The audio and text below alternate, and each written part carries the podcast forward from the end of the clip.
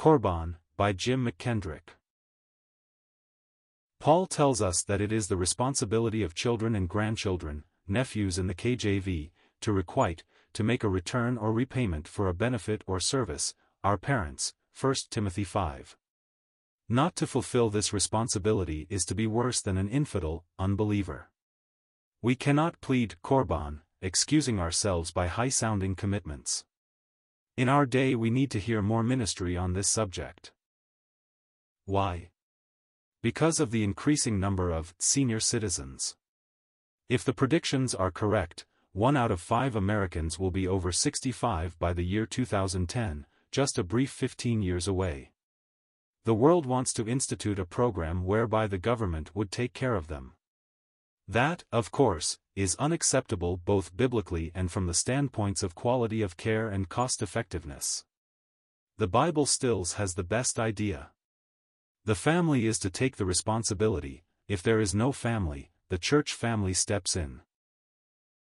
There are problems involved in the care of the older person, finances, ability to give the proper care, the need and desire of the older person for independence, to name a few.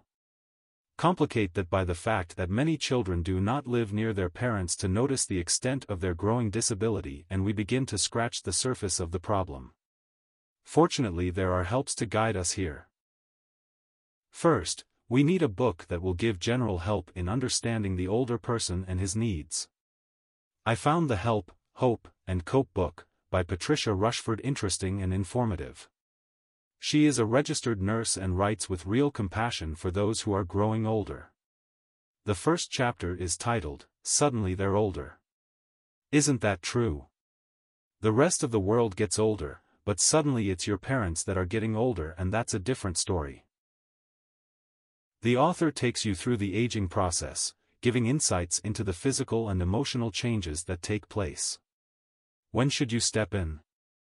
Living arrangements, and maintaining independence while being helped are all subjects discussed from a very practical point of view. Death and dying, nursing home care, Alzheimer's disease, and legal and financial needs are all discussed with a real sense of compassion and from a Christian perspective. The last chapter has a good bibliography, a resource guide for further information. Another book I found very informative is The 36-Hour Day, by Nancy L. Mace and Peter V. Rabins, M.D. This book addresses the informational needs of a person who is giving care at home to an Alzheimer's victim. There are chapters on the medical and behavioral changes which occur. The different forms of dementia and their progression are explained. It also addresses the medical and emotional needs of the caregiver, and when and how to seek outside help, ranging from visiting nurses to nursing homes.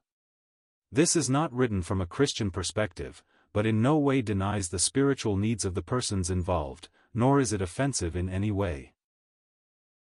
I hesitate to mention the third book, because it is going out of print. You can get it now, but probably not for long. It is called My Journey into Alzheimer's Disease, by Robert Davis. Mr. Davis is a committed Christian and was a pastor of a large church. He fell victim to Alzheimer's while in his early 50s, which is quite young, but not unheard of. He writes this book knowing he is failing, and tells you of his fears, his wrestlings with God, his spiritual struggles. His wife helped in some chapters as his abilities were decreasing.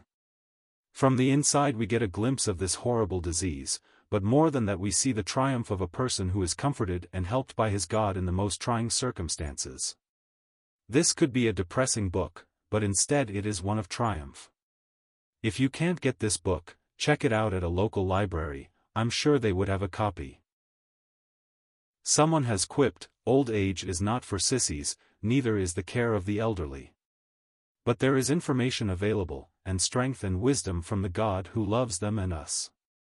May our Father give grace to help us provide proper care of our aging saints.